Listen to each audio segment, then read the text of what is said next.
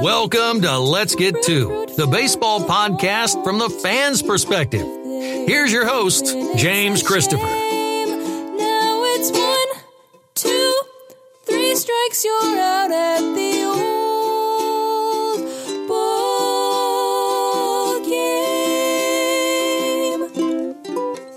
Welcome to Let's Get Two. I am your host, James Christopher. And if it sounds like all of the pollen in Austin, Texas is living in my throat, it's because all of the pollen in Austin, Texas is living in my throat. We've got a fun episode today.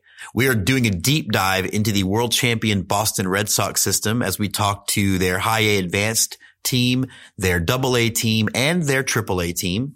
Lish and I made it out to my first Astros game of the year. So we're going to go from the bleachers with Alyssia Rivera and winter is coming. We are going to jump right in though. And first of all, we want to say a very special happy birthday to the greatest baseball movie of all time, Major League.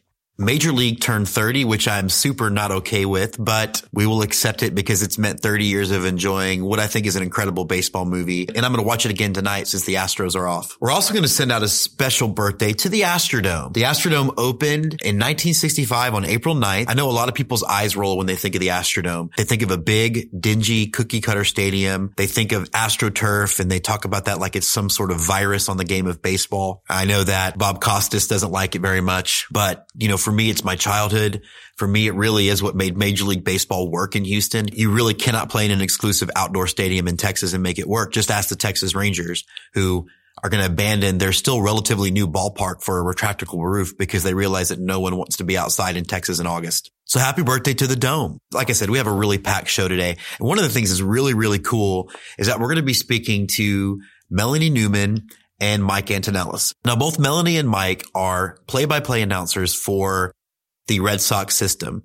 And I'm really, really tickled because this is the first of a couple of play-by-play announcers that we'll be speaking to this season. But it tickles me because I've always had dreams of doing that for a living. And like a lot of people didn't really know it was something you could do. I just sort of thought other people did it, but it wasn't for me. And so in my head, I've always had this like dream of, you know, who knows?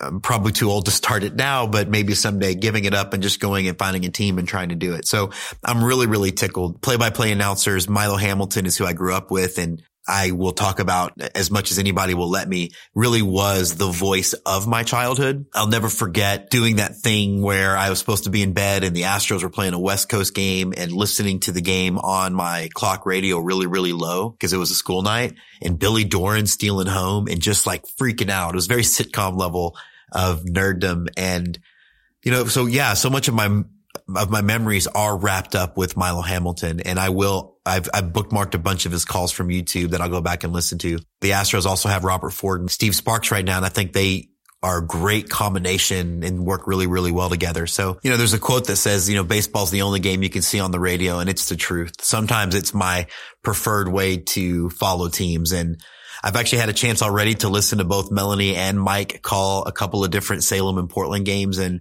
they do a great job. They make you feel like you're there. And so it's, I think it's the biggest compliment you can give to a play by play person. But I do want to take a second too to, to really encourage those of you who are fans of minor league baseball. You can find all of the games on the radio through just go to MILB radio, just Google that. And then the, the, a link to every single team's radio call will come up. I also paid for the MILB TV to help with the podcast and it was fantastic.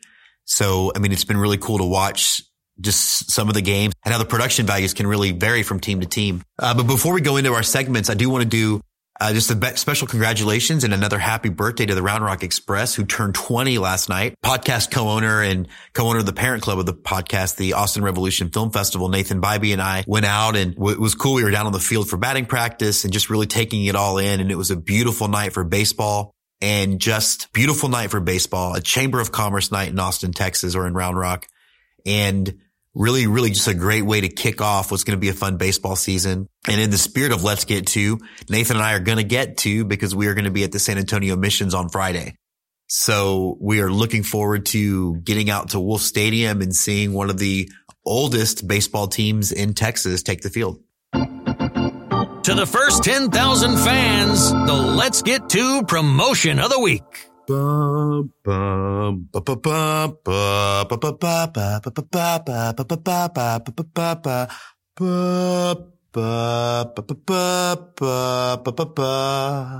That is my attempt at the Game of Thrones theme because we are five days away from the season premiere of the final season of Game of Thrones. I'm a big Game of Thrones fan, like most everyone, and am both dreading and excited about the last season, knowing that things are going to get crazy and then sad that it's gone until all the subsequent prequels and spin-off series start. But let's not worry about that now.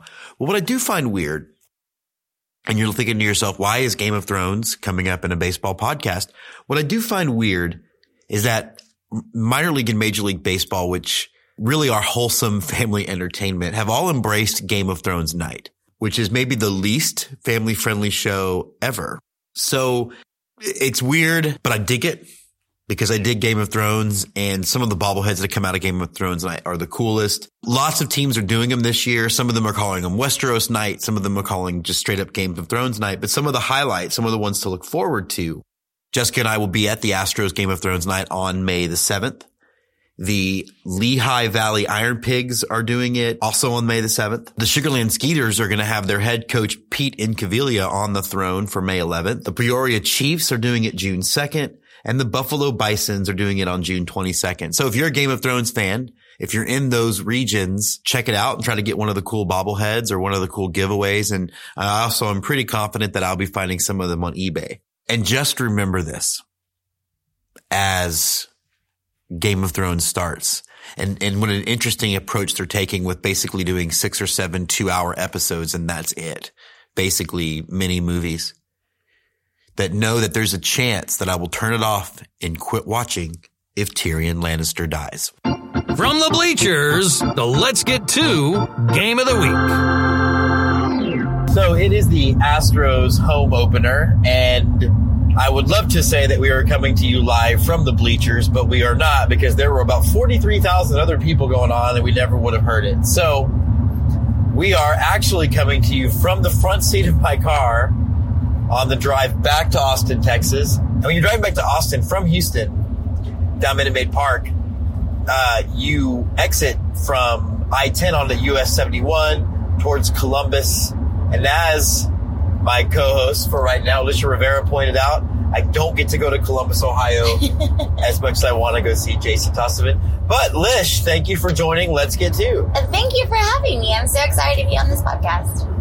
She says this podcast because she's actually a big regular on the other one. yes, I'm a regular one for Movie Bark, and uh, so this is a, a cool one to transition over to for, for the time. And a big deal because, you know, the idea that I went to the Astros home opener with anybody other than my lovely bride is kind of a big deal. Yeah.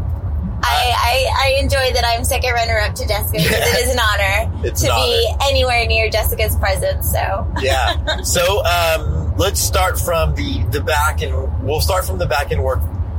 We'll start from the end of the day and work back to the beginning of the day. We're tired. It's about ten thirty. We've had a long day, as you'll hear about. What were your impressions of Minute Maid Parks? I know it's been well over how long did you say 10 years? It's 10 years. I've been to that park once in my life, uh, and it was some bad memories. So I'm so glad that I wiped that slate clean and you made a beautiful, brand new uh, memory of the park for me. And I absolutely loved it. And what was your favorite part about your game experience at Minute Maid Park? Uh, definitely the food. Right. Um, I was told by the lovely, beautiful Jessica to try the uh, Cheeto popcorn, and it's basically the Cheeto dust on on the popcorn, and it was amazing. It was life changing. Yeah. So uh, I did enjoy that, and of course a hot dog, because who goes to a ballpark and doesn't have a hot dog? And you know, people who have seen our movies know that you're about five foot tall and you weigh something like 87 pounds. Okay, first of all, God bless you. uh, and I am 4'11 and three quarters. Okay. Growing every day. But it would it, it, it would shock people to know that This girl can eat. I eat a lot, y'all. but I'm a very active runner, so Yeah. I think if I were to eat healthy, I would have the most toned, amazing body with how much I work out. But I love food and my culture. I love tacos. I love enchiladas. So I love that we walked in and through the gate we happened to walk in at. The first thing we saw, right, was the Cheetos popcorn. yes, it was like, oh, this is where I start. Because it isn't just Cheetos dust, there's also pieces of Cheetos. Yes. Yeah, it really is kind of cool. It was very good. So Jessica, thank you so much for that recommendation, and I'm going to make them at home now. Good, good. And we, uh, then we, you know, we spent the first couple of innings just kind of going all over the park and checking out the vantage points. Um, any overall impressions of just Minute Maid?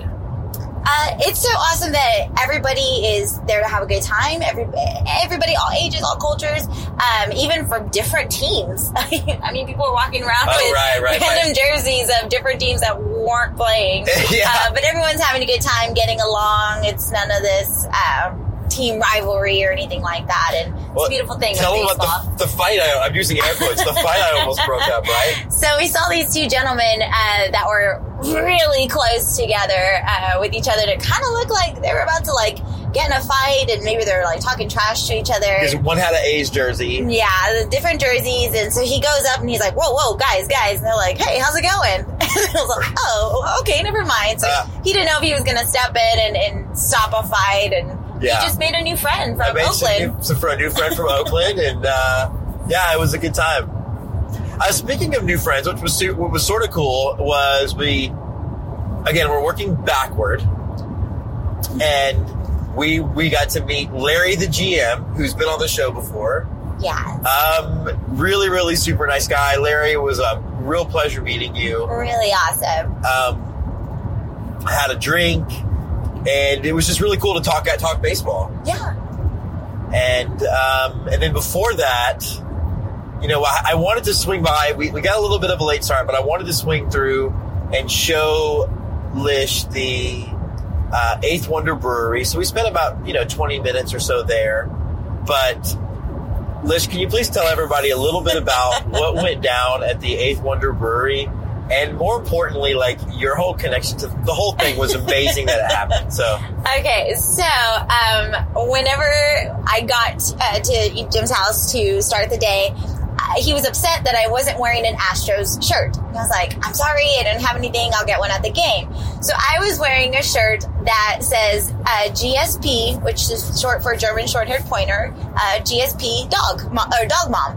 So I'm wearing this shirt. Uh, so he takes me over to this bar and. Uh, out front there's people that are selling these uh, glass uh, glass cups called pints for pointers and the guy's like oh well what we're doing it's for the uh, the gsp rescue you don't know what that is so immediately i show him my shirt and he's like oh wow you're wearing a gsp mom i'm like yes i'm a mother and uh, so um, all the, the proceeds if you bought this this cup and this glass uh, pints for pointers uh, goes to the texas gsp rescue And we'll put a link to that in the podcast Yes. so people can donate if they want. and um, so, so excited. So he's like, yeah, we have a bunch of dogs here. So we walk in, and naturally it's like, okay, I mean, it's a, a bar, it's a cool bar, awesome settings and surroundings. And I go outside, y'all, there were so many German short hair pointers everywhere. So it, I was the happiest girl in the world. It was so exciting. Um, it was the best day for me. And I told him basically, I'm like, I honestly don't care if I go to the game anymore. Like, you can just leave me here with these dogs. And they were so awesome. And, and I love German short hair pointers. I got um, three Ruger, Remy, and Colts. Like, they're my babies. Uh, so it was really exciting that automatically I knew that today was going to be the best day ever. And, and it was. So before we go, outside of the outside of the dogs and the Cheetos, Hmm. what was your favorite part of the ball game? of the ball game, not the day. um, I think seeing uh, Altuve on the big screen Yeah, that was very exciting because I'm a big fan of him because he's you know representing us um, us that have the height deficiency. so um, I'm very proud of him and he's uh, putting us out there because I, I used to date someone that used to say, "Oh no, people under uh, five five five are not athletic."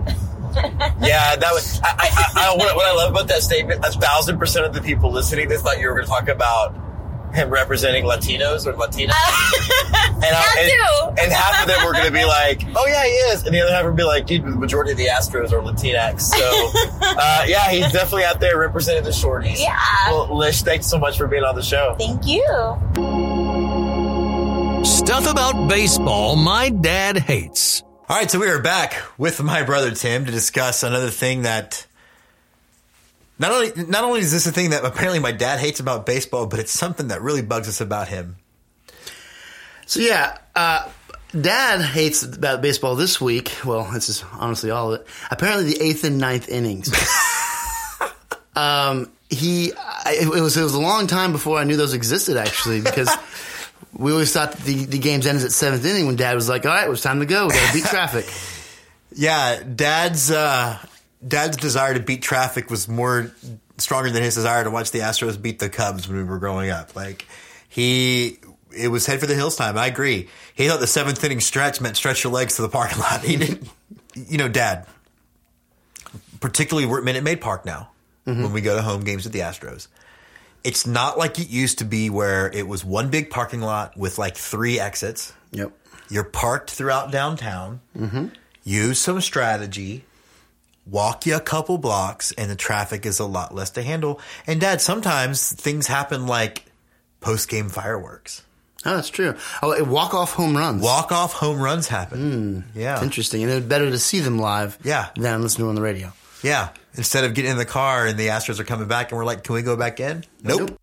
On deck, the Let's Get Two interview of the week brought to you by Fine Line Sportswear. We are just delighted to welcome Melanie Newman to the show. A versatile and energetic broadcaster, Melanie Newman is highly skilled as an announcer, sideline reporter, host, and commentator. She's one of eight women in the nation to call play by play for professional affiliated baseball. Melanie is currently the lead play by play broadcaster for the Salem Red Sox, the Boston High A affiliate, and works for the ACC network, Troy University, ESPN, Raycom for the Big South, Game Day Radio, and Major League Baseball Advanced Media. She's a former play-by-play broadcaster for the Texas Rangers AA affiliate in Frisco, Texas, host for WKSY TV, media communications coordinator for the Arizona Fall League, a Troy University graduate. She majored in broadcast journalism and earned a double major in leadership studies and sports information. And she and color analyst Suzie Cool will make history as the first all-female broadcasting team in professional baseball. And just as a side, we at Let's Get Two and myself personal, we love it. In an age when women are starting to get more representation in media, especially in movies, it's great to see it happening in sports. And I've already listened to a couple of games and they do a great job. They call a great game. They keep it fun. They keep it moving. They keep it engaged. And uh, we're really thrilled to have her on the show. Melanie, thanks so much for joining. Let's get to. Perfect. So before you started broadcasting, how did you get into baseball in the first place?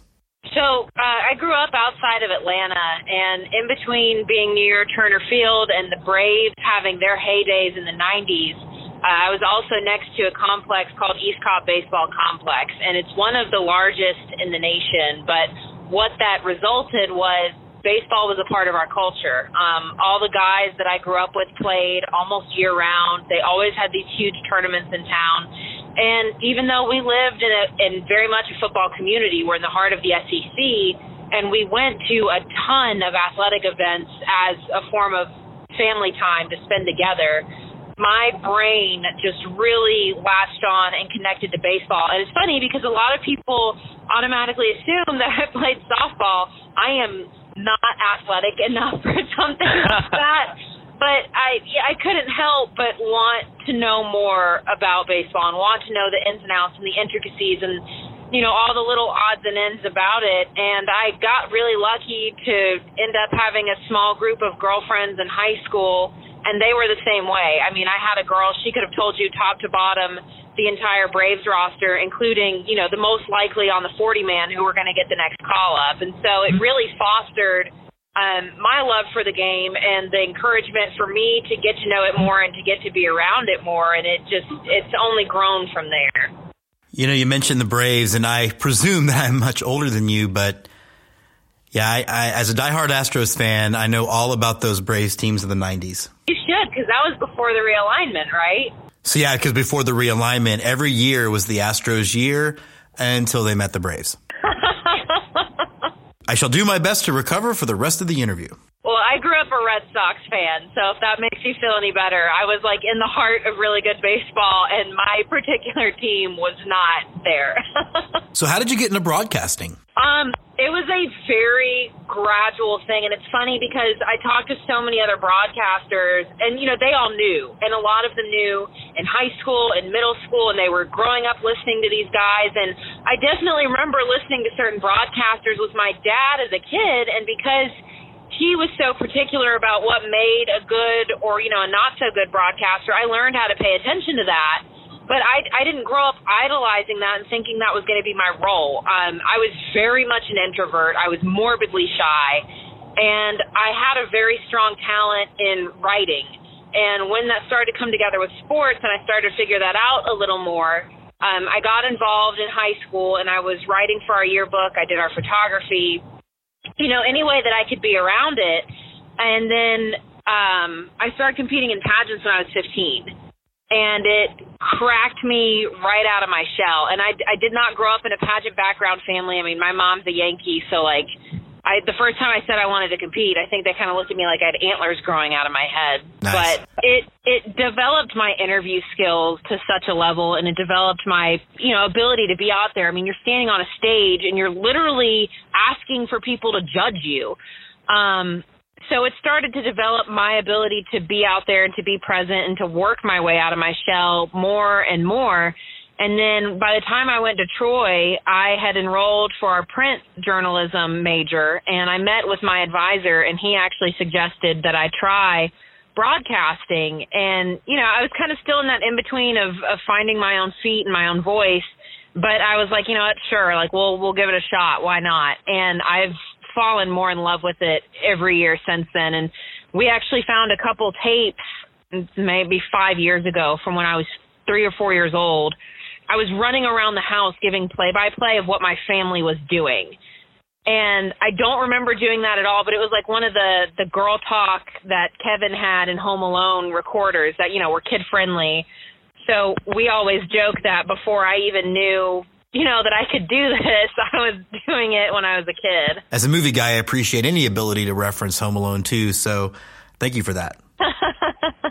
so, you know, we're recording this before the baseball season starts, but yet you're working. So what are we working on now? Right now, as far as my current obligations, I love being involved in swimming and diving. Um, I do that through the ACC network, and they gave that sport to me for the first time last, and I was terrified. You know, I I was not in a con- I can doggy paddle. That's about it for me.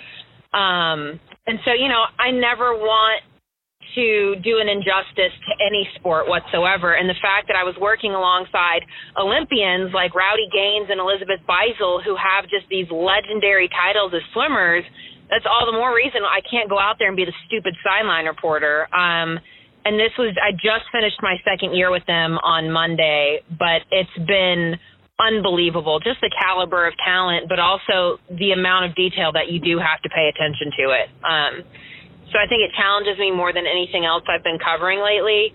And that's why I'm continually drawn to it. But I do fly. I'm currently in the car on the way to Tampa for spring training, and then I fly to Canada Friday to cover axe throwing, and I've never covered that ever. So that might be the next bigger challenge. That's the most Canadian thing I've ever heard. Com- competitive axe throwing.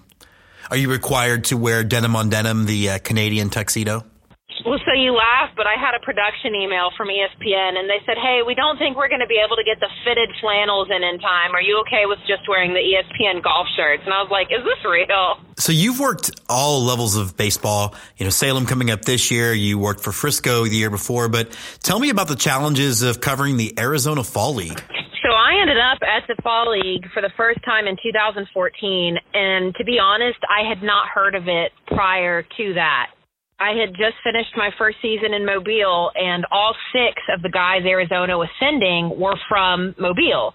Um, so I kind of pitched it, and it was one of those situations where you know I could go, but it was going to be out of pocket, but I could send back coverage of you know what they were doing out there during the off season, and it was so awesome because you get to go to these beautiful stadiums that are spring training homes, but it's not even a fraction as crowded. The weather's stunning.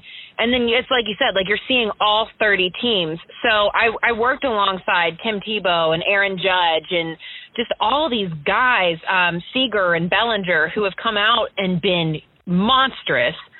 And I think that's the unique aspect of it is like this is the upper echelon of competition and they are facing each other. And so you start to kind of build loose relationships here and there. And it's a lot more cohesive for me because I'll mention it to some of the players if I run into them. Oh, you, you remember so and so? And they're like, no.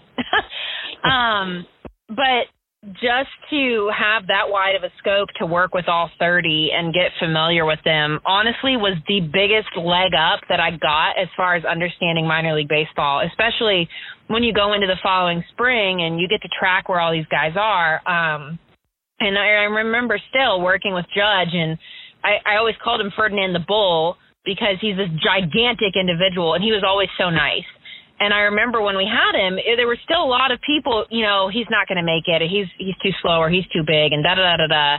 And then he, you know he exploded and they had the judges stands and everything else. I'm like, yeah, I told you so. Like this guy crushed everything he did out in Arizona. Um, but it's just it really if you have the desire and the drive to keep up with the games and to follow, you know, who's doing what and what's going on, coming into spring, it's just it's so mind blowing how on top of the baseball scene as a whole you can be from going to that league.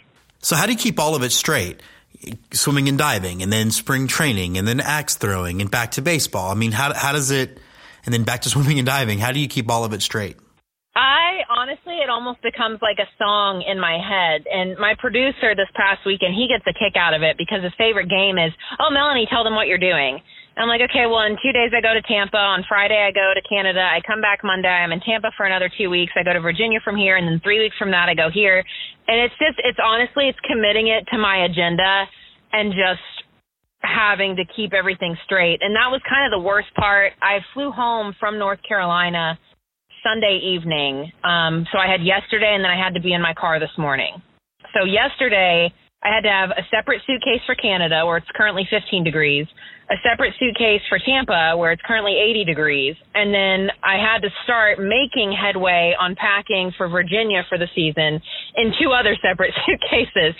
So making sure I had the right stuff in the right one and not forgetting, I'm still half terrified that I only pretended to put my passport in my bag. I mean, um, it's just kind of one thing after another, and that was the forefront of my my only thing that I was worried about when I interviewed for Salem was that I already had a couple, you know, smaller four and five day commitments that had been made for during the season. And last year with Frisco, all those commitments fell when we were on the road. So it was seamless. Um, and I knew this year accepting that number one broadcasting position, you know, it is more responsibility and I am expected to be there. So I just said in the interview, you know, hey guys, I'm looking at my schedule right now. I've already looked at your schedule. So we're on the road when I have this, or I'm, you know, there's two home games when I have this. If it's a deal breaker, tell me and we'll work around it. And if not, you know, great. And they, they were fantastic about everything. So last summer I was at the Fort Worth Indie Film Showcase and hopped up to Frisco for a baseball game and what ended up being I think it was like 108, 110 degrees, the hottest baseball game that I've ever ever been to. How, do you manage that, or did did, grow, did growing up in Atlanta help? Uh, so I kind of got lucky having had the two seasons in Mobile because it's not only just stiflingly humid. I mean, you walk out and you feel like you're walking into like physical. It's not air anymore. It's it's almost a hanging liquid. Um, and then we're also it's also one of the rainiest cities in America. So I think our record we had 98 tarp pulls before May 1st. And then going to Frisco, we didn't have to deal with the rain as much, but it the heat was just insane and it was okay when we were in the booth. You know, you get a little bit of a reprieve from it, but for the couple of games on Fox Sports where I transitioned into a sidelines role, I ended up stealing a mini fan out of our office and putting it with me in the camera well in the dugout because I'm there the whole nine innings. Um, and it was the day after Emily Jones had just done a temperature segment at Globe Life, and the the seat temp was 150 degrees. Oh wow. So then our grounds crew showed up and he had the same little temp gun and he put it down in the camera well and it was 120. So I'm standing there at 120 and I'm, you know, trying not to sweat my hair and makeup off my face. I've I've got hairspray sticking to every part of me. And um you know, just I, I stuck my face in that fan and I was right in line for a foul ball the entire game. But I was like, I don't know what else to do because I have to watch, but I can't not be next to the fan. No, it's miserable. It's why I'm glad that Houston had the common sense to play baseball inside as God intended. Uh, yeah. So tell me about some of the coolest games that you've ever covered. oh man. Um, coolest game as a whole. Or will the highlight be when you go see some awesome axe throwing? I don't know about the axe throwing yet, and I think what's hard for me to break it down as a game situation is because I lock in so much on each individual athlete. Um, like I remember when Ender Inciarte came and rehabbed with us in Mobile, and we had a series in Jacksonville, Florida, and just watching his defense in the outfield, like you knew why he had gold gloves because he just made it look so easy. It was the best defense I've ever watched live in my life. Um, and, and it was nothing for him. It was effortless. And then I remember we had Gabby Guerrero with us for quite some time, which is Vlad's nephew. And he's actually built more like Vlad than Vlad's son. But Gabby, I think he had like five home runs in two or three games. It was like every time he came to the plate after that, you're just waiting. Like, which one is he going to connect with and send out into the Pensacola Bay? Um, but it's it's all those little pieces. And in college, I was super involved with our program, so watching them go to NCAA regionals every year. We went to Vanderbilt, I think my second year there. Uh, those little triumphs and the mile markers, I guess, are what stand out more than anything in particular. Still haven't gotten to witness a perfect game yet. We've gotten close. Um, and you know, I see the highlights from Randy Johnson's down at Turner Field all the time. So you just been named the play-by-play announcer for the Salem Red Sox, which is cool in and of itself, but it means that you're part of the first all-female booth in professional baseball. So what does that mean? It's crazy to me to think about it because last year there were a bunch of articles and and headlines that started coming out when we had um Emma with a Royals affiliate and then Kirsten has been with a Phillies affiliate for several years now. And then of course I was with the Rangers. And um this one particular article came out and they quoted Suzie Cool who is my analyst in Salem and she said, you know, I saw all these women making headlines, and she specifically named me. And she said, when I saw what Melanie was doing, I decided to go ask my general manager if I could sit in and do color analysis for some of our games. Um, and to realize you have a physical effect on change and that something happened because of you, I mean, it made me cry. Um, and so she became the fifth woman in minor league baseball to be sitting in a broadcast booth and she still she does a lot of what I did in Mobile where she's juggling multiple roles. Uh, she has a huge focus on marketing and digital media and everything else with Salem, but then she's also their on-field host for home games.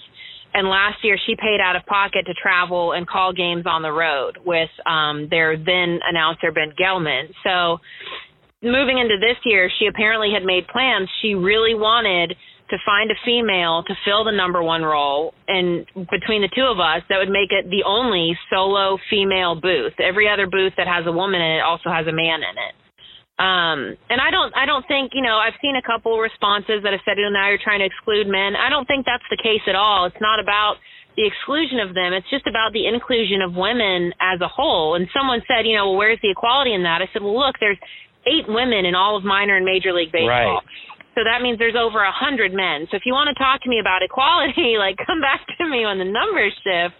Um, because I'm I'm grateful. I'm super grateful for all the men I have in my life. They've made a huge impact as far as being a mentor and helping me grow my career. Um, but knowing that I get to look to my right and the person next to me is a female and that I kind of helped change her career for her and we're just as excited to work with each other and you know that that it is making history which is crazy to think that in over a 100 years of baseball this is the first time um, it's a huge honor, and it's just it really. I have a tendency to be my an ostrich with the head in the sand and forget that this isn't normal and that this hasn't happened before. But it's like every other day when I see a headline, my brain just pops up again. It's like, hey, doofus, like pay attention because you know there's little girls watching. There's people all over the world that are paying attention to wait how this season unfolds.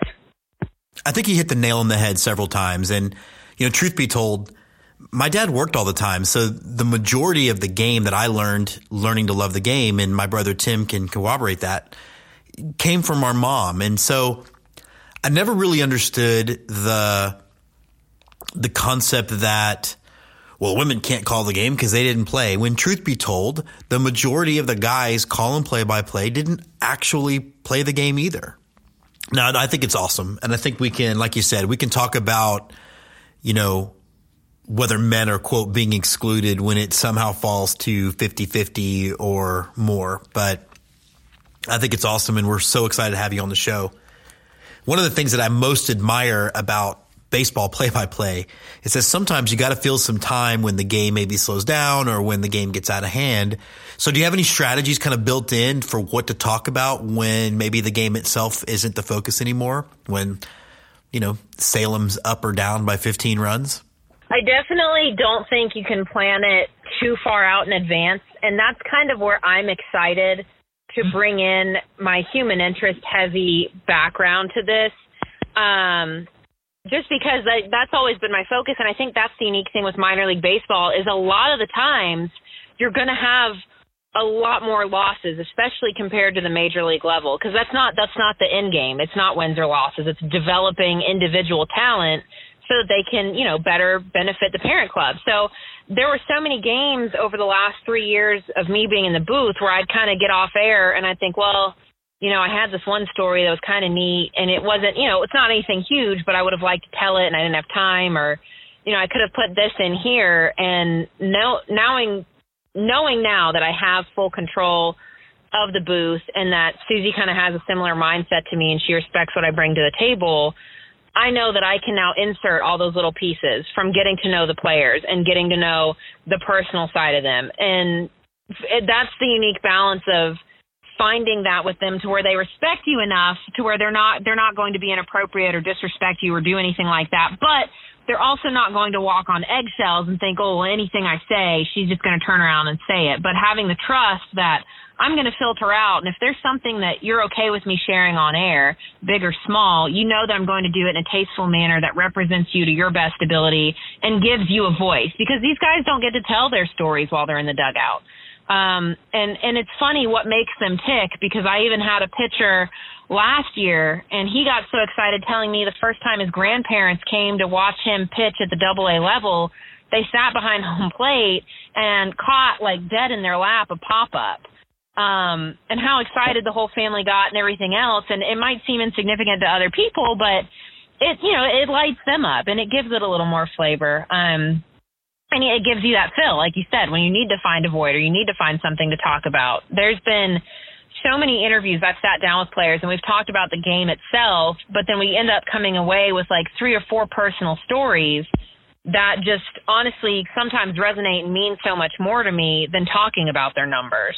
So, you know, I'm a movie guy. That's what I do professionally. And so I can't help but notice that, you know, why we are seeing a lot more representation of women in movies, you know, with the Captain Marvel film, for example, and then you had Star Wars, a lot more female characters coming into those movies. But the backlash has been from a, from a certain percentage of the population really, ne- really negative to the point that it forced one person off social media and everybody wants to know why Brie Larson isn't smiling during the Captain Marvel trailers.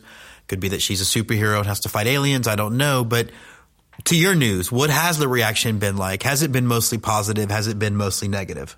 No, it's been honestly really positive, especially on the social media aspect of it, which I used to find a lot of the times that's where you could find the negativity was, you know, the people that hide behind a keyboard and just tweet out their 140 characters and then forget about it. And I've had to develop a thicker skin over time, um, as far as you know, finding my own voice, learning that people who have opinions like that are not my business and are not my concern. Um, the, really, the only negativity that I found, there's been, you know, some trolls on comment sections for articles on the internet. And I think they know they can do that because now on Twitter we're starting to have our own voice. And if someone says something, we can smack them right back, basically. Absolutely. But you know, on on an internet article, there's no tagging or anything like that, so they they can pretty much say whatever they want and not have a lot of repercussions. And I even called Suzie at one point. I said, "Hey, I know it's going to make you want to look at it more, but there's this one article. It's a good article, but do not read the comments." Um and it's just it's part and parcel with it and there's always going to be someone who's ignorant enough to think the way that they think about it but again it's for those who care in that area it's not my business I think uh, I think it's really well said, and I think it's a great place to end the interview. And Melanie, thank you so much for joining Let's Get Two. It's been a real, real uh, privilege for me. thank you i'm really excited about it i really appreciate that Thank you so much to Melanie for joining us. You can listen to her call the games for the Salem Red Sox by going to the TuneIn Radio app or by finding them on the interwebs.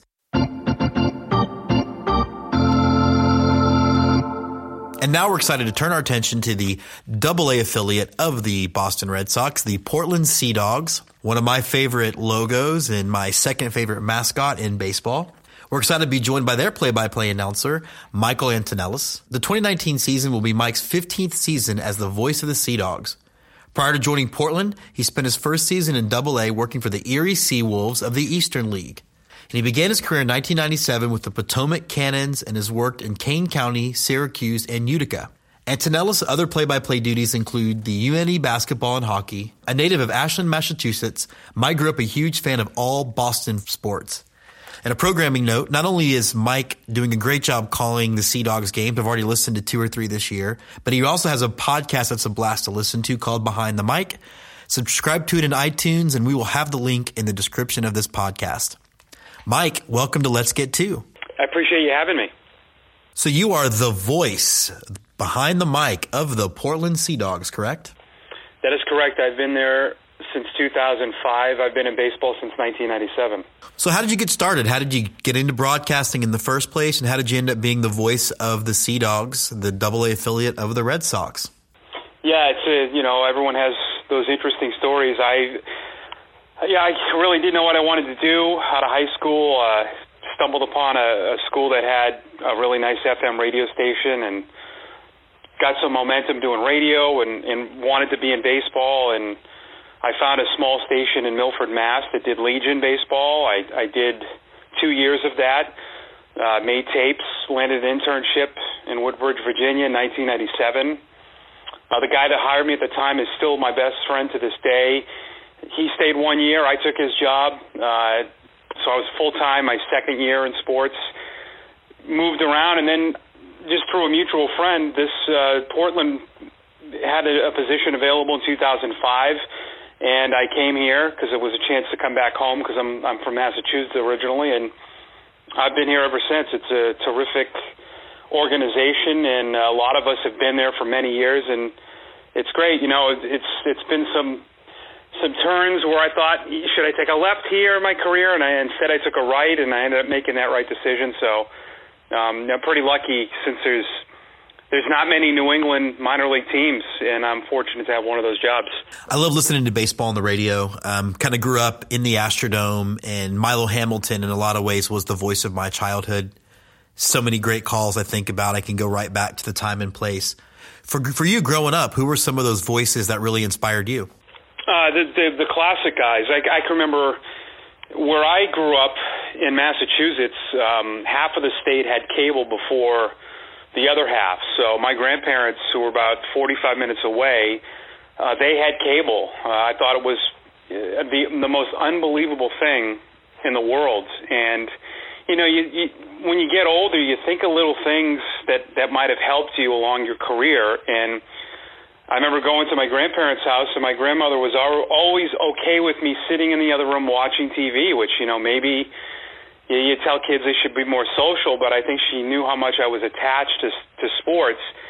And they happened to have WGN, which was Harry Caray. They had uh, WOR TV, which was Ralph Kiner, and they had WPIX, which was Phil Rizzuto. So um, those were the three baseball guys that I was able to watch outside of listening to Ken Coleman do Red Sox games and Ned Martin do games on TV for the Red Sox. I was always intrigued by the other guys, and you know, you had three pretty iconic uh, figures right there with a ton of experience, and then then Scully and those guys came along, but you know, I just got attached to those guys that um, they were personalities, and you know, they might not have been the best technical broadcasters in the world, but um, you know, I just thought that style was so much better. So I always loved those guys, and then um, you know all, a lot of the, the guys in Boston, uh, Bob Wilson who did the Bruins, Johnny Most did the Celtics, uh, larger than life characters, and that's kind of what I you know idolized and you know realized that we get to a certain age that yeah maybe I can do this for a living. So it was a lot of influence very young, and it really helped you know, pave the way. You know, it's funny when the Cubs won the World Series in 2016 you know, everybody kind of accused the Cubs of having all these bandwagon fans. And I think it's really disingenuous and doesn't really give credit to just how far the reach WGN had and, and really making Cubs fans all over the country. You know, I know my wife and her brother were Cubs fans because growing up in San Antonio, they did not have a pro team, and that's who they were able to watch on TV. Yeah, and, and they were on, you know, same with the Braves. You know, I grew up liking the Braves a lot too because TBS was that first station where they were on everywhere. Um, but yeah, I mean, the vision that uh, WGN and they knew what they had there, and it, it did. It became fans everywhere, and I was lucky enough to work in uh, Kane County, which is about an hour outside of Chicago. So I was able to go to some Cubs games, and uh, it's very eerie if you walk into Wrigley Field because it's kind of the same setup when you walk in as it is it walking into Fenway. They were built the same year, so you know it's. um it's very interesting when you look back at how certain things impact your life. And you know, who thought that my grandparents having cable television, you know, back in the '80s would have any influence of my career in my 40s? It's uh, it, it's cool. You know, it's neat to look back at some of those things and, and that paved the way. It's funny. I, I guess we're probably about the same age, and so cable pushed me into movies while cable pushed you into baseball. Gotta gotta love gotta love cable. So, you know, I'm a big Astros fan, like I said, and now the voices are Robert Ford and Steve Sparks, and I'm not sure there's anybody on the major league level doing it better. But I was listening to a game last year, and, you know, the Astros were getting shellacked, but I remember thinking about how good those two had to be on the radio. And they were talking about stuff that wasn't even necessarily baseball related. And they were just kind of joking around and, and to keep the broadcast interesting. And so it got me thinking, like, what is the struggle there? What is the strategy when maybe the game is out of reach and you got to keep people listening? Yeah, well, first off, Rob Ford's a good friend of mine because Rob worked in this league that I'm in now, and uh, I actually had a chance to see him at the playoff game. Um, we're very fortunate that our owners buy tickets when the Red Sox are in the in the playoffs, so I got to see Rob, and uh, you know he that personality you hear that's that's Rob, but you know, I think it's a gift. You know, I don't know how you teach someone to fill time. I think baseball is not for everybody, and I just I never really had a problem with it. And I always, you know, when I was younger, I never wanted to admit that because you always have people saying how hard it is to do, and it it can be. But I I like that part of it.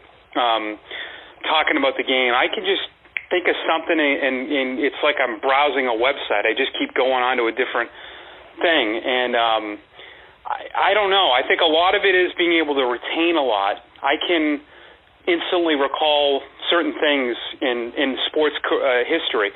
It helps being with a Red Sox affiliate. You know, I can bring up the 1986 Red Sox, and I could tell you how every game in the World Series went just from memory. And we we play a, a, a Mets affiliate in our league, and you know there was one time where Wally Backman was the manager, and I was able to instantly go back to the '86 World Series and talk about you know his impact against the Red Sox. So.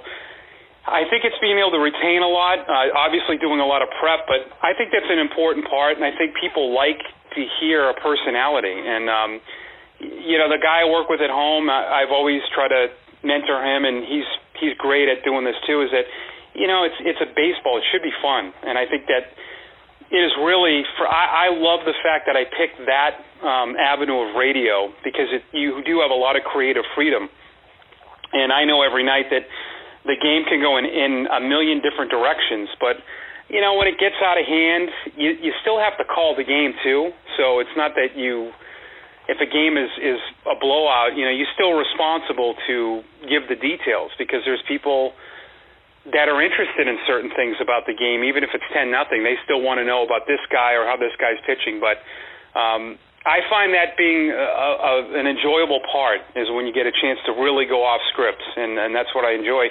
You know, you have to ad lib everything, and I've done this for so many years that it just continually becomes fun to to create. It's like painting every night. That's you know that's the art of it. So you guys easily have, in my opinion anyway, the second best mascot in sports with Slugger the Sea Dog. Tell me a little bit about Slugger because for those of you that aren't following, you should follow Slugger on Twitter because the, the stuff that he does, the the recreating Home Alone during the off season, just little things like that really, really keep people entertained. So tell me a little bit about Slugger. Yeah, it is. We're we're very fortunate in around this whole area. You know, you can go two hours north of Maine. Uh, we do uh, a lot of appearances. We even go down to Red Sox Winter Weekend, which they host in Foxwoods and people know who Slugger is. Uh, the Red Sox fan base has become very in tune with the minor league affiliates. That's changed. You know, when I was younger, no one cared about the minor leagues. Now it's it's completely changed, and, and social media has helped uh, hitting it at the right time. Uh, the people that work with Slugger to put everything together in his social media team, they're outstanding, and the skits that they come up with, and it's it's just really trying to enhance the experience. But I tell everybody that you know he's to me our number one marketing. Um, everybody knows who Slugger is. They love him, and we do so many appearances. I mean, probably over 150 a year. We do a lot for charity. He goes up to to the uh, Children's Hospital uh, a couple times a month. So it's really evolved, and you know the mascot business has evolved too. And and now I think with social media and, and just with getting more things out there, it's getting promoted more. And minor league baseball is really good to us. They've done a lot promoting Slugger, and um, you know, it just uh, I think people like to see that. You know, you put a mascot in clips, and we re- we've re- recreated so many different things. They did a a Big Lebowski skit, and uh, it, it's just people love the video, so we just you have to keep stepping it up and delivering more. Yeah, I kind of want Slugger in orbit from the Astros to do a buddy cop movie. I think that would be fantastic. That would be awesome. Yeah, yeah, I think that that whole part of, of baseball is great, and and that's the thing with the big leagues too. You know, they're they're getting more like us with doing promotions and and promoting their mascot, and uh, you know that business has taken off. You know, I think minor league baseball is, is really way ahead of the promotion area and it's something I think Major League Baseball could really borrow from. What are some of the best promotions you guys have had with Portland and what are some of the things we can look forward to in the future? You know, I think the the number one thing that our fans probably would tell you, you know, I try to think of if you were going to ask this to a fan, um, of course the fireworks, the bobbleheads are crazy. We have lines, um, our biggest lines of the year for those, and those, those are the staples. But the one game that is very unique that we do that no one else does is we have a Field of Dreams game at the end of the season. And if you ever wanted to come up and, and film something, this would be the ultimate. We actually get real corn stock that we set up through center field. Uh, in oh, center field, no. I come out wearing this really. Uh, it's an interesting outfit. You know, I look like an old time golfer, and I recite parts of the movie, and the players walk through the cornfield and they act, you know, like they're from the 20s and they act all surprised. And with the music playing underneath, and it, we do it at the end of the year, it's very emotional. You know, our, our owners, they're tearing up in the front row. There are fans tearing up. It's an appreciation day. And then the second part of that is when the players are, are walking through the field and they get close to the gates, they go into the stands and they thank the fans for everything. It's truly I've been doing it for many years, but I, you know, I get very emotional. I get the goosebumps. It's one of the best things I've ever seen uh, live, and it's it's something you truly have to be in the stands and, and you can feel the emotion. And it's become a staple that the Sea Dogs do, and uh, it's probably one of the things that you'd have people say, yeah, that Field of Dreams game. If you talk to a Sea Dog fan, they would know exactly what you're talking about. Yeah, my festival falls too close to the 2019 date, but I will be there for 2020. You wouldn't. It won't disappoint. I, I promise you. You'll you'll think it's. Uh, You'll love it. And and to your second part of the question, we're trying to get more creative this year. What we did with our bobbleheads is we tailored them after some great moments in Red Sox uh, 2018 World Championship. Uh, we have uh, Benintendi with that diving catch. We have him in the dive, but Brock Holt, who hit for the cycle, the only cycle in playoff history, he is on a cycle. So we got really creative. That's great. We did the Mookie Betts, you know, catch over the fence at Yankee Stadium. So uh, we're, you know, we're, you, you have to really constantly come up with different things. So those are, are are three huge things that we're doing. We're also going to be the Maine whoopie pies for one day because Maine. Uh, they claim Pennsylvania claim they're the state the state treat is the whoopie pie, but really Maine is. So for one day against Reading, Pencil, the Pennsylvania team, we're going to be the Maine whoopie pies. I love that. I love the throwback night, the throwback night. Last year, the Staten Island Yankees were the pizza rats. You know, how do the players respond? How do they respond to getting to play as the whoopie pies for a weekend? And, and you know, what are their thoughts on it? Yeah, you know, everyone in the office, they'll ask me those questions because I'm closer to them.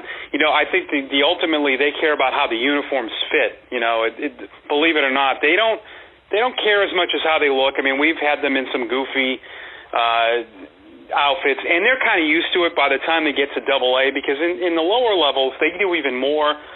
You know, one thing with us is that we do a lot of stuff, but we still want baseball to be a big part of it. Where in you know in other parts of the country and at the lower levels, it is more about the promotions, and there's nothing wrong with that. It, you know, it should be. So, I, I think if it gets to be too ridiculous, and we're really good where if if it got to the point where it was really that bad, we wouldn't do it. You know, our our front office, our upper management, they're pretty good about wanting the players to be comfortable. But they've been in Star Wars outfits. You know, we of course do things around breast cancer awareness with the pink, but I think this will be unique. The the the uniforms are nice, and you know, there's sometimes there's a little backlash with this that well, everybody's renaming their team and doing rebranding for one day. But our answer to that is okay if we don't if not everyone goes on board. I mean, there was one point where there was one team that did bobbleheads. You know, everyone we kind of all eventually do the same things if if they know it's going to work business wise and, and in terms of the buzz we get. So. Uh, the, the team you just mentioned, the Pizza Rats in uh, Lowell, did something really good last year. Um, the Connecticut team did the lobster rolls, and it's it's nice. I, I think it's great. I mean, I think being different and creating a different buzz. And when we did our big media uh, campaign for this in February, we got a huge response from the media, and we sold a ton of merchandise. And we got you know some influences on Instagram to wear the hat. So it, it really helped us PR wise. And I think part of those days rebranding is the the free promotion you get to on the media side. So talk a little bit about the community because you know I had a couple of incidents. One, I was wearing a Sea Dog sweatshirt in Houston and hanging out with my mom, and a guy came up to me with you know who was from I guess the area. We high five, talked a little bit about the Sea Dogs. I was in Toronto last year and saw a guy with the Sea Dogs hat. We started chatting it up, and so clearly that you're you know for double A team you have a bigger fan base than most. But talk a little bit about community outreach and about growing that fan base and how, how does that all work? Yeah, that's a great question. You know, we're we're constantly. I think having different ages of of fan of uh, people in our office is great. You know, I'm in my 40s, but I've never really gotten that. Oh, when I was younger, things were better. I I'm trying to always evolve. I think we constantly try to adjust. I can remember when there was some hesitation about us making a Facebook page, and I think we've got I 75,000 likes. You know, um, we're we're doing more with social media. We're we're doing more to connect with the fans. We're always trying to do more in the community, but we we have a lot of meetings. You know, we do a post season meeting for a week. We write down ideas, but I've always felt having different ages. Um, we have more females in the office. Uh, it, it just helps us get different perspective. Um, we're very popular in the community. We're very lucky that you know we don't have to go out and do a ton to to get a lot of attention, but we don't act like that we don't have to. So we're constantly, you know, Slugger is the, is the big part of the community. Um, but we just try to stay in touch a lot more. We to respond to everybody that we receive messages for. But you know, I'm I'm lucky to work in this kind of for this kind of organization because I've worked for other teams that have been great. But this is just very unique. And and we also have the Maine tie. You know, Maine is a vacation destination. We've used that. Uh, we're we're your nine in a vacation a lot and um, I, I still think we're constantly growing, and, and even though we're very popular, it's uh, you know it's it's interesting because the Red Sox can dictate some things that we do as well with rehabs, and, and if they're playing well at the big league level, it can affect us in, in certain ways. So it's just always trying to get better. You know, it's the, it's the Bill Belichick line. You know, we're always trying to get better every week know, it does seem like you guys are, are, are going to be lucky because the Red Sox obviously coming off a World Series. You know, and I talked to the Round Rock Express GM and he talked about the fact that they have the added bonus of, you know, being able to sell the Round Rock experience, but also having a good product because of how strong the Astros Farm Club is. But what is the strategy there about selling a team when you don't really know what the baseball on the field product will be like? Yeah, and I think that's you know, I've always said it. If people came based on how we played, that would be bad for business. Um, you know, I mean, I think the big leagues they would say they would say that's not true, but I mean, if team if people went to games in the big leagues and and you know filled those stadiums and, and bought concessions, regardless if the team won or lost, you know that that might be. Be weird. They might not sign as many free agents, but I mean that would be a dream come true. You know, attendance is affected by wins and losses in the major league level. For us, it's not. You know, we haven't we we we've gone through times where we thought maybe it is, but we've been pretty bad the last three years, and it really hasn't mattered. You know, the team changes a lot. Uh, one little thing that they've changed in this league this year, we're going to be having a, a first and second half. The Eastern League has always stayed very traditional because the East Coast is is very against change but finally, they thought it would be better to have two different halves. So you'll have a first half winner and a second half winner in each division. So for us, last year we would have finished second in the second half, and so those things help. But there's always the, the, the constant prom, uh, promoting prospects now. You know, the minor league game has become big through Baseball America, and and through really the people who cover the big league game. The the Red Sox beat writers they're very in tune with what's going on all the way down to our short season level, and they're talking about all these guys. So now all the fans in Boston, they know who all these players are. Where uh, when I was a kid, nobody really knew who Wade Boggs was until he got to the big leagues. Now, it, now it's gotten so extreme where they want every guy that goes up there, or they don't want anyone traded. But you know, people knew who Mookie Betts was. They knew who Benintendi. They knew right. these guys way before, and I think that's really a really a win for all baseball fans. And I do feel that baseball is going in a really good direction because it's getting younger. Uh, the Astros, as you've seen, you know, they really dismantled, rebuilt, and they're young. But there's going to be some younger stars that are going to arrive on the scene shortly, and I and I think the game is in really good hands in the future. I did want to ask you about the state of the game because you know the Atlantic League and Major League Baseball are partnering for some drastic rules changes, including you know how far back the mound goes, things like that. I'm of one who thinks that the game is you know in pretty good hands. I think we've got a really dynamic group of players playing right now, including Mookie Betts. As much as it hurt to watch him beat up on the Astros, but what are your thoughts like where the game is now? Yeah, you know, I, listen, I I have some feelings about it, and I don't mind talking about it. Um, I have no problems with changes uh, to anything um, I think in any facet of you know in, in TV. And I, I've talked about this before. You know, if a show's not doing well and, and you have a decline in, in audience, and it has to be canceled. You know, I've investigated some of this, and I look at it. Major League Baseball announced that they did a record in revenue. The Wall Street Journal, I believe it was the Wall Street Journal, but uh, baseball participation in 18 was up. And we've always, you know, I've been hearing this since the 80s that the kids aren't playing baseball anymore. Well, that's not true. And then there's research. Uh, the New York Times had this, I think, four or five years ago that most TV markets, the, their number one local TV show is baseball. The ratings are doing well. So if everything is on the on the up, what's going on? Why is there this reason to change it? I just don't understand if if you okay, even if we make these games two and a half hours, if we feel that millennials or, or whoever, it doesn't have to just be millennials, if they're having a problem staying in touch with something that long, why would two and a half hours a night at 162 games be any di- better? You know what I mean? Like it, it seems like we're trying to to fix something, but I can give you five or six examples where 162 game commitment. That seems like a lot for if we're saying that people can't stay in touch. I, I mean, if it was two hours a night, that would wouldn't that be a lot? You know, uh, there's 25, 26 games a month, so. I'm not sure what's going on. You know, I don't mind little tweaks. The mound thing seems a little weird. Obviously, they want velocity to go down. That's what I'm. I uh, the only thing I can think of. I don't know how that would, you know, help a, like a curveball pitcher or changeup pitcher. That's going to be a huge adjustment.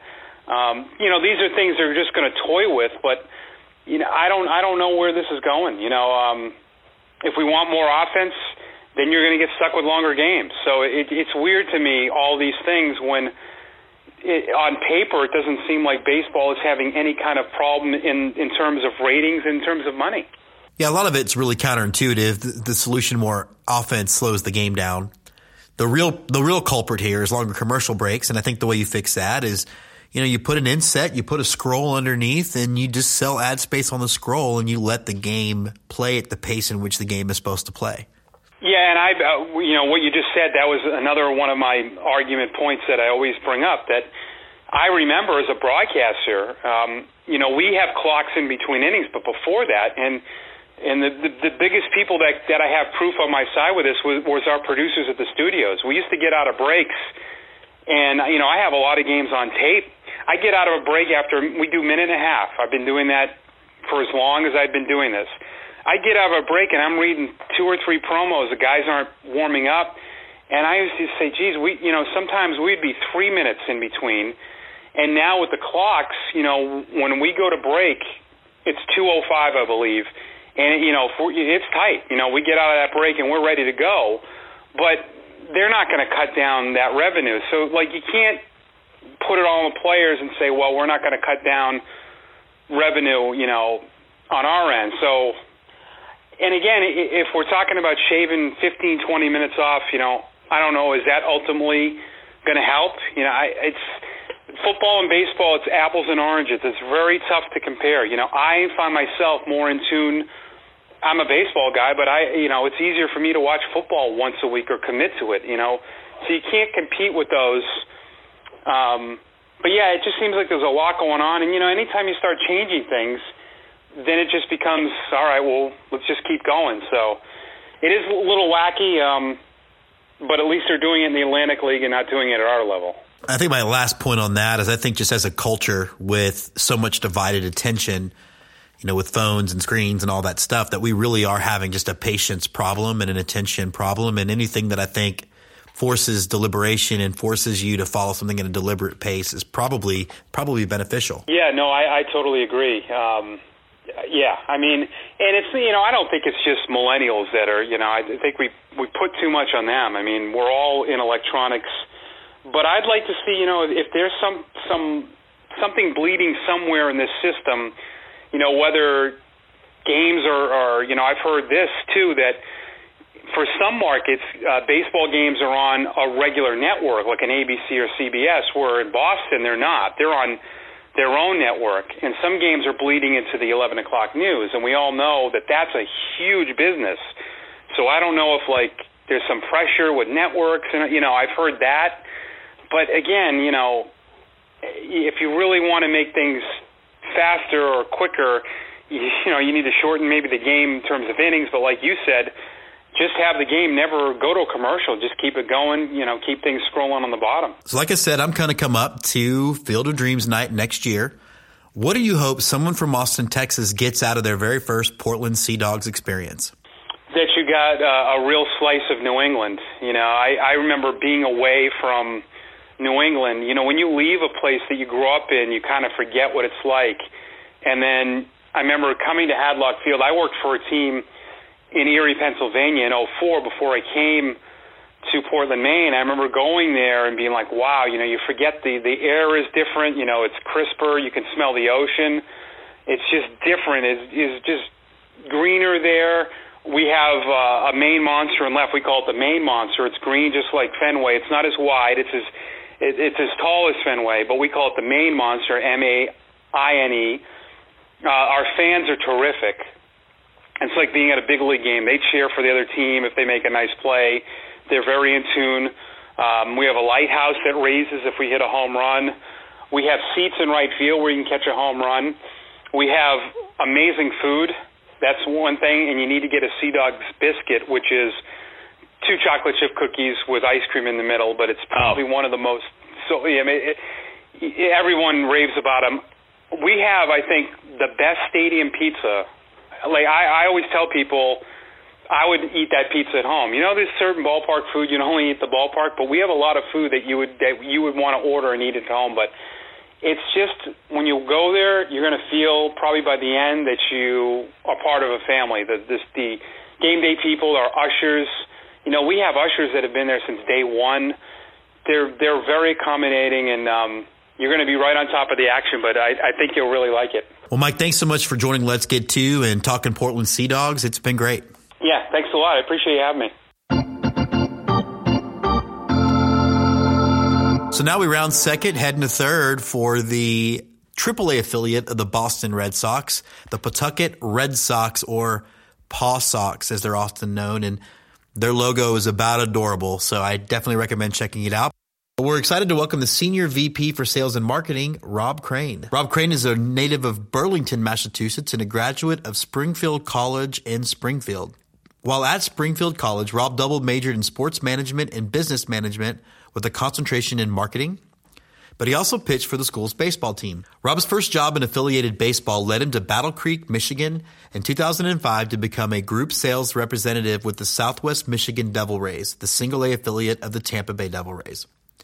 In September of 2006, Rob moved to Omaha, Nebraska to work with the Omaha Royals, the AAA affiliate of the Kansas City Royals. As assistant GM, he helped the club set sales records for five consecutive years in advertising and group sales, along with the highest attendance since the 2000 season. As a member of the club's leadership team, Rob played an integral part in the design and construction of Werner Park, as well as leading the club's rebrand to the Omaha Storm Chasers. After consulting for the club, Rob began working full time for the Pawtucket Red Sox as the team's senior vice president, sales and marketing, overseeing ticket sales, sponsorship sales, marketing, merchandise, client service, and special events. Currently, Rob, along with his wife Amy, a Connecticut native, and daughter Madeline live in Lincoln, Rhode Island with their two golden retrievers, Tessie and Molly. Rob, thanks for joining us on Let's Get Two. Yeah, great. So let's start from the beginning. How'd you get into baseball and how did you end up being in a minor league baseball AAA front office? So I got started in minor league baseball and the uh, baseball winter meetings in 2004. I was uh, just a recent graduate of Springfield College in Springfield, Massachusetts. And I realized, I heard that, you know, the baseball winter meetings, I knew, you know, they signed free agents and all that good stuff there. ESPN was there and all that. But I didn't realize that there was like a 600 person job fair at the baseball winter meetings. And uh, so me and my best friend uh, flew from Boston to uh, Anaheim, California and uh, I got my first gig as a group sales executive for the now defunct Southwest Michigan Devil Rays. Uh, at the time, the low A affiliate of the Tampa Bay, at the time, Devil Rays, and uh, a long time ago. Uh, and uh, right, making sixteen thousand dollars a year uh, and getting five percent commission on three dollar group tickets. I didn't make much money those first couple of years. That sounds a lot like independent film. You don't make a lot of money. Yeah, right. Exactly. so you guys are the AAA affiliate for the world champion Boston Red Sox. Can you explain to the listeners how much autonomy do you have to run your own club versus how much influence does the parent club have? So think about it in two distinct and separate buckets. Uh, in the minor, in the affiliated minor league uh, business, you have the minor league team, the PawSox, which runs the business operations. So we sell all the tickets, we sell all the concessions, we sell all the sponsorships. We do the business side, we make sure that the players get on a bus, you know, from Pawtucket and head to Rochester. Um, but and then the Boston Red Sox, they handle all of the players, all of the coaches, uh, they and who goes up, who goes down. Uh, it's uh, negotiated through uh, a whole big minor league baseball agreement um, uh, called the Professional Baseball Agreement, uh, and uh, they handle everything from a player coaching uh, standpoint. But the players are just such an interesting thing in, I would even say, specifically in AAA, because I think I we were doing it last year. Uh, it was at 35 of the 48 players? I think my number's right. Um, that played for Boston at some point last year. 35 of them played in Pawtucket uh, at some point in their career. Oh, right, right. And uh, so you've got an incredible history of them being able to come down, you know, on on their way up. So there's so many of them that that do that. But on the flip side of that, there's also a AAA. There's so much uh, player turnover. So we throw a big party, welcome the team party, uh, you know, the day before opening day, and there's the 25 players and the coaches and everything. At the end of the season, of those 25 players that were at that opening day party, six of them were at the on the roster at the end of the year. Wow. So it's just such a moving target because they go up to Boston, they go down to Portland, um, you know, they uh, are released, they move on. It's just there's so much turnover from a player standpoint at the AAA level. You guys didn't have your rosters for very long before the season actually started. How do you market a team or how do you build a marketing plan when you don't know who's going to be playing for your team? So we consider, you know, uh, our uh, our business really an entertainment business. So we feel like we compete against mini golf and restaurants and movie theaters and uh, and the like. So we're really trying to uh, promote that it's fun to come out to the ballpark. There's great baseball. Uh, you know, the kids are going to have a great time. Bring the kids out. There's Star Wars fireworks uh, tonight, uh, and promotions like that uh, are uh, are, are the draw. The the players are the draw for a, a portion of the diehard, um, you know, Sox fans, which are plenty in uh, New England. But uh, how you really do this is you don't really focus a lot on the on uh, what happens between the lines because you can't control it. What you focus on is the experience of the fan of the guest when they get to the ballpark. You know, having uh, compelling uh, entertainment while they're uh, uh, while they're at the park and uh, really just uh, have a good time. There's some there's a stat that came out that was 75 percent, 75, three out of every four of the people who leave a minor league game have no earthly idea what the score was at the end of the game.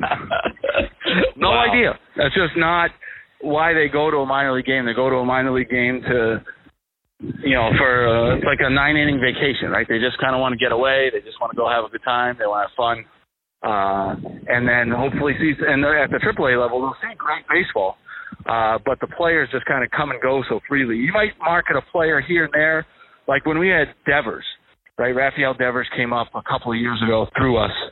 Um, and he was a big name prospect, and you promoted him some, uh, but he was gone in two weeks, maybe not even that, ten days. Right, right, right. So it's like you can't, you know, it'd be difficult to put all your chips in the player basket when there's just so much turnover. I imagine too, with you guys being the AAA team and so close to Boston, that you'll have rehab starts occasionally and you can market those. That always helps too. When you get a big name guy, you know, we've had Kimbrel come through uh, a couple of years ago in a rehab, and Brock Holt, and those types of things, uh, and that absolutely helps. And uh, you really try to promote those type of players uh, from a rehab standpoint. Um, and you know, we're blessed at the AAA level to to be so close to Boston, and so that they have the ability to, you know, get back uh, get back up and running, so we can get them back to Boston. So I think Major League Baseball could take a real page from the minors as far as how they handle promotions and things. What are some of the favorite promotions you've been involved with and your with your history in the game? Uh, you're hitting my way back button a little bit. Uh, I I, so ESPN magazine used to do a fun thing in their magazine called the Veeckie Awards, named after you know the uh, Bill Veeck, the uh, uh, Chicago Cubs owner from long, long uh, Chicago White Sox owner from a long, long time ago, and uh, we won a Veeckie in probably 2008 or 2009 for our Jersey Shore night. Uh, where we all, uh, Jersey Shore television show was all at the height of it, and we all had our blowouts and fake tans, and we were fist pumping and all kinds of crazy stuff that we were doing, and uh, uh, that was fun. I think way back when. Um, so I'll get this, we used to have an intern, uh, and I was hiring for a creative intern, right? So the guy to make the graphics, and uh, I was going through the resumes. We had a lot of good resumes, and uh, I get to one, and the guy's name's Ty Cobb. I was like, what? so no. I stopped. It's Ty Cobb, and it's on the resume, Ty Cobb, and uh, he's got all the qualifications, right? He knows Photoshop, he knows InDesign, he knows all these things. And uh, so I call him, great kid, uh, interview him, hire him, whole thing. So Ty was a great guy. And uh, so we had a uh, Ty Cobb night where he was an intern. and uh, so we gave out uh, baseball cards of that iconic uh, Ty Cobb baseball card that, you know, goes for, sells for a few million dollars every 10 years or so. Right, and, right. uh, uh, so, but instead of that, that being the picture, it was Ty Cobb, the intern, in the same pose. Uh, and we gave out Ty Cobb pictures. We had Ty, uh, we had Ty, uh, uh, sign autographs at the front, and then my my favorite my my favorite was uh, he was a single, you know, 22, 23 year old kid at the time, and uh, you could win a date with Ty Cobb. oh no! Uh, and uh, we had some pictures. I think someone uh, got a date with him. I don't think it lasted, but uh, uh, we had a lot of fun with uh, we had a lot of fun with that. So those are a couple of the more memorable ones that we've done. You know, I really like where baseball's going, particularly in the minor leagues.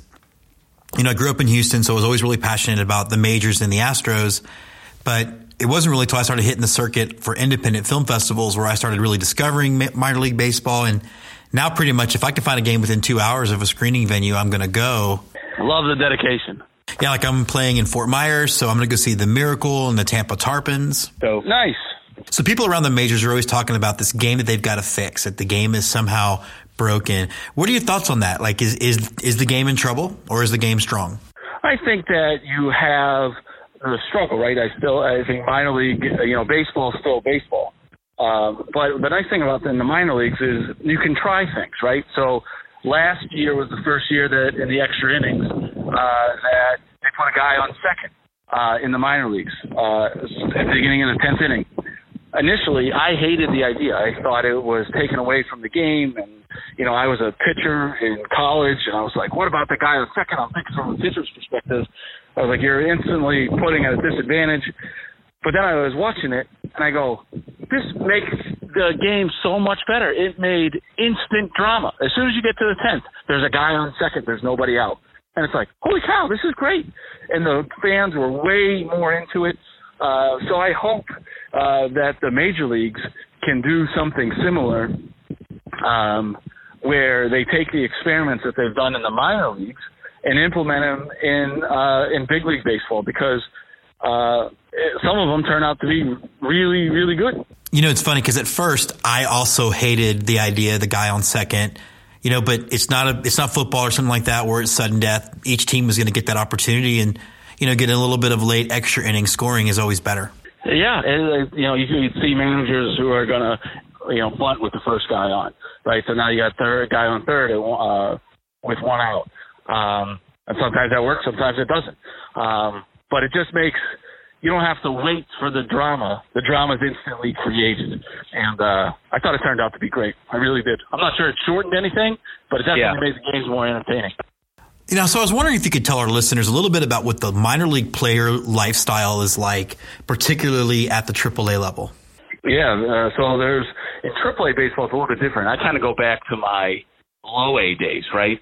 Uh, when I was in Battle Creek, and uh, you'd see it there uh, in a in a right in front of you kind of way.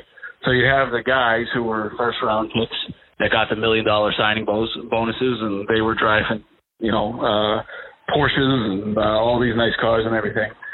But then you had the guys who were the 38th round pick, and low A was their third stop after they were in rookie ball, a short season, uh, and such. They just had a different perspective, and they're driving broken down Chevy Luminas, and uh, uh, so you can see the discrepancy. And there's some of these guys that were, you know, two bedroom houses with four guys in them, uh, or two bedroom apartments with uh, four guys in them, uh, and there's a huge discrepancy. And I think uh, two, you know, think about it too. You got a there's a as you as, as we all know, there's such a Latin influence in our game, and some of these guys come over from uh, Latin American countries and they don't know how to speak.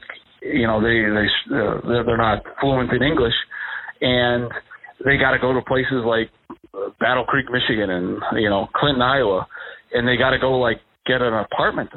uh, and it's it's hard for uh, guys like that to, to it's, that's a hard transition to make. I really always felt for those guys who were uh, trying to make that uh, that transition, and uh, so there's definitely uh, different scales of that uh, as well. And then it just kind of begins to even it out, especially as you go into the AAA. There's you know, we have uh, Rusney Castillo who's making $75 million, I think, over the course of his contract. And then you got guys that are still a 38th round pick trying to make their, uh, make their way up. So, um, you know, it's an interesting dichotomy of folks. So, you know, we're going to be rooting you guys from afar. Good luck for the season. And thanks so much for joining Let's Get Two. Yeah, no problem. Enjoyed it a lot. Thank you so much. And now on to close it out, the right-hander from Houston, Texas, James Christopher. That wraps it up for this episode of Let's Get Two. Thanks to Melanie, Mike, and Rob for coming on and talking about the Red Sox farm system. We can't wait to follow Salem, Portland, and Pawtucket through the rest of the season. Now we end with four bits of news. Two of them good, two of them, well, not so good. So let's start with the not so good. Let's, let's start with the things that we're not happy about. First of all, ESPN. Now I understand that the story is that ESPN is struggling a bit, that they are having an issue. They are facing competition and losing some revenue. Some of that may or may not have to do with my Longhorn network I enjoy so much, but I just really wasn't digging how they kept cutting to watch poor Chris Davis break the record for futility by going 0 for his last 47. It might be because I was really enjoying watching the Astros and the Yankees and didn't need to be cut to that game but it just felt like cruel and unusual punishment. I do remember when they would cut to McGwire during the home run race, McGwire and Sosa in the nineties. And I understand that. But I think that in a, and maybe it's just where I'm at headspace wise, where I'm really focusing on, focusing on things that are positive. Watching this poor guy struggle at this game that's really, really unforgiving and seeing it made kind of a mockery of people on social media and even on the network seemed like pretty low, was in pretty low form for the worldwide network. I don't know why we needed to see it. I don't know that anybody really cared. And if you think about it, the people that were enjoying that kind of a moment, it's not really an attitude or behavior that I really think we need to encourage. Call me old fashioned. Like I said, you know, I, I, can only come at the world from the perspective I'm in. And that's the perspective of, you know, someone in their forties who has seen a lot of really, really gross things in his career, particularly at the beginning of that career when I was in the military and deployed to Bosnia in the nineties. That when I turn on a baseball game, I'm looking at a break from negativity. I'm looking at a break from the real world. And so cutting to watch this poor guy, you know, come inches away from breaking that streak only to go 0 for 47 is not something I really, really needed. The other thing I want to talk about is the decision by the Trump administration in regards to Cuba. Now, look, this is not a political podcast in any way, shape or form. This is not going to become a, a podcast where I talk about my feelings on the current administration. But I do think that there's a lot to be said for trying to normalize relationships with Cuba. And it does seem like for me on first blush, a bad idea to kind of go back on an agreement we had made that would have really put a lot of ball players that are going to do whatever they can do to get here to play ball anyway, you know, at in, in harm's way because now they're going to be they're going to be forced to kind of getting here the same way Cuban defectors used to. I don't claim to be an expert in political affairs. I don't uh, claim to be an expert in international relations. I'm sure there's lots of reasons on both sides of the argument on this issue as far as whether or not it should be easy for Cuban baseball players to come over here to play ball. It does seem like to me, at least, an unnecessary step backward. I do hope it gets resolved. I just hate that the administration has decided to go back on an agreement that was made that I thought was good for baseball and good for the players. But we do have some good news. So one of the things that we'll be doing is highlighting a couple of players every episode as our players of the week. And the first one is Cavan Biggio. Now, of course, some of you are already eye rolling thinking, well, Craig Biggio is your favorite player ever. Of course, you're going to talk about his son, but I've had the opportunity to watch the Buffalo Bisons a couple of times on MILB TV, and this kid is just raking. Now, I know, of course, the mantra right now is small sample size, small sample size, but in six games with 20 at bats, he has already gotten eight hits, two bombs. I saw him steal a base. He's got three total and he's already batting 400. So I'd love to see Cavan keep it up. It would be really cool because that whole Toronto Blue Jays system, particularly that Buffalo club is really, really exciting to watch because there's so much talent on that team. So it'll be nice to see all that talent kind of go up and, you know, hopefully help the big club this year because I think, I think having a Toronto Blue Jays team that's good is a lot of fun for me personally because one of my best friends is a Blue Jays fan. So he's got a lot to look forward to. It was fun watching those guys. Speaking of super talented ball clubs over in the Pacific Coast League, the Round Rock Express have a loaded, loaded team as well.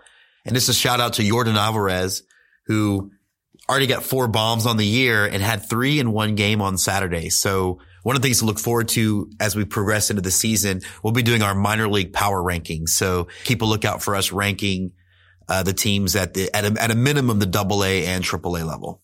But the other piece of good news, we want to do a special congratulations to the Fayetteville Woodpeckers and the Amarillo Sod Poodles. Those are two teams playing their inaugural seasons this year, Amarillo, Texas and Fayetteville, North Carolina. The Sod Poodles won their first home game the other night. So congratulations, Saudis. And a congratulations to the Fayetteville Woodpeckers who won their very first game in their history and made a statement doing it 15 to nothing. So that's about wraps it up for us. We're going to have an interview with the general manager of the Gwinnett Stripers next week. So stay tuned for that. And as always, enjoy some baseball. And until next time, let's get two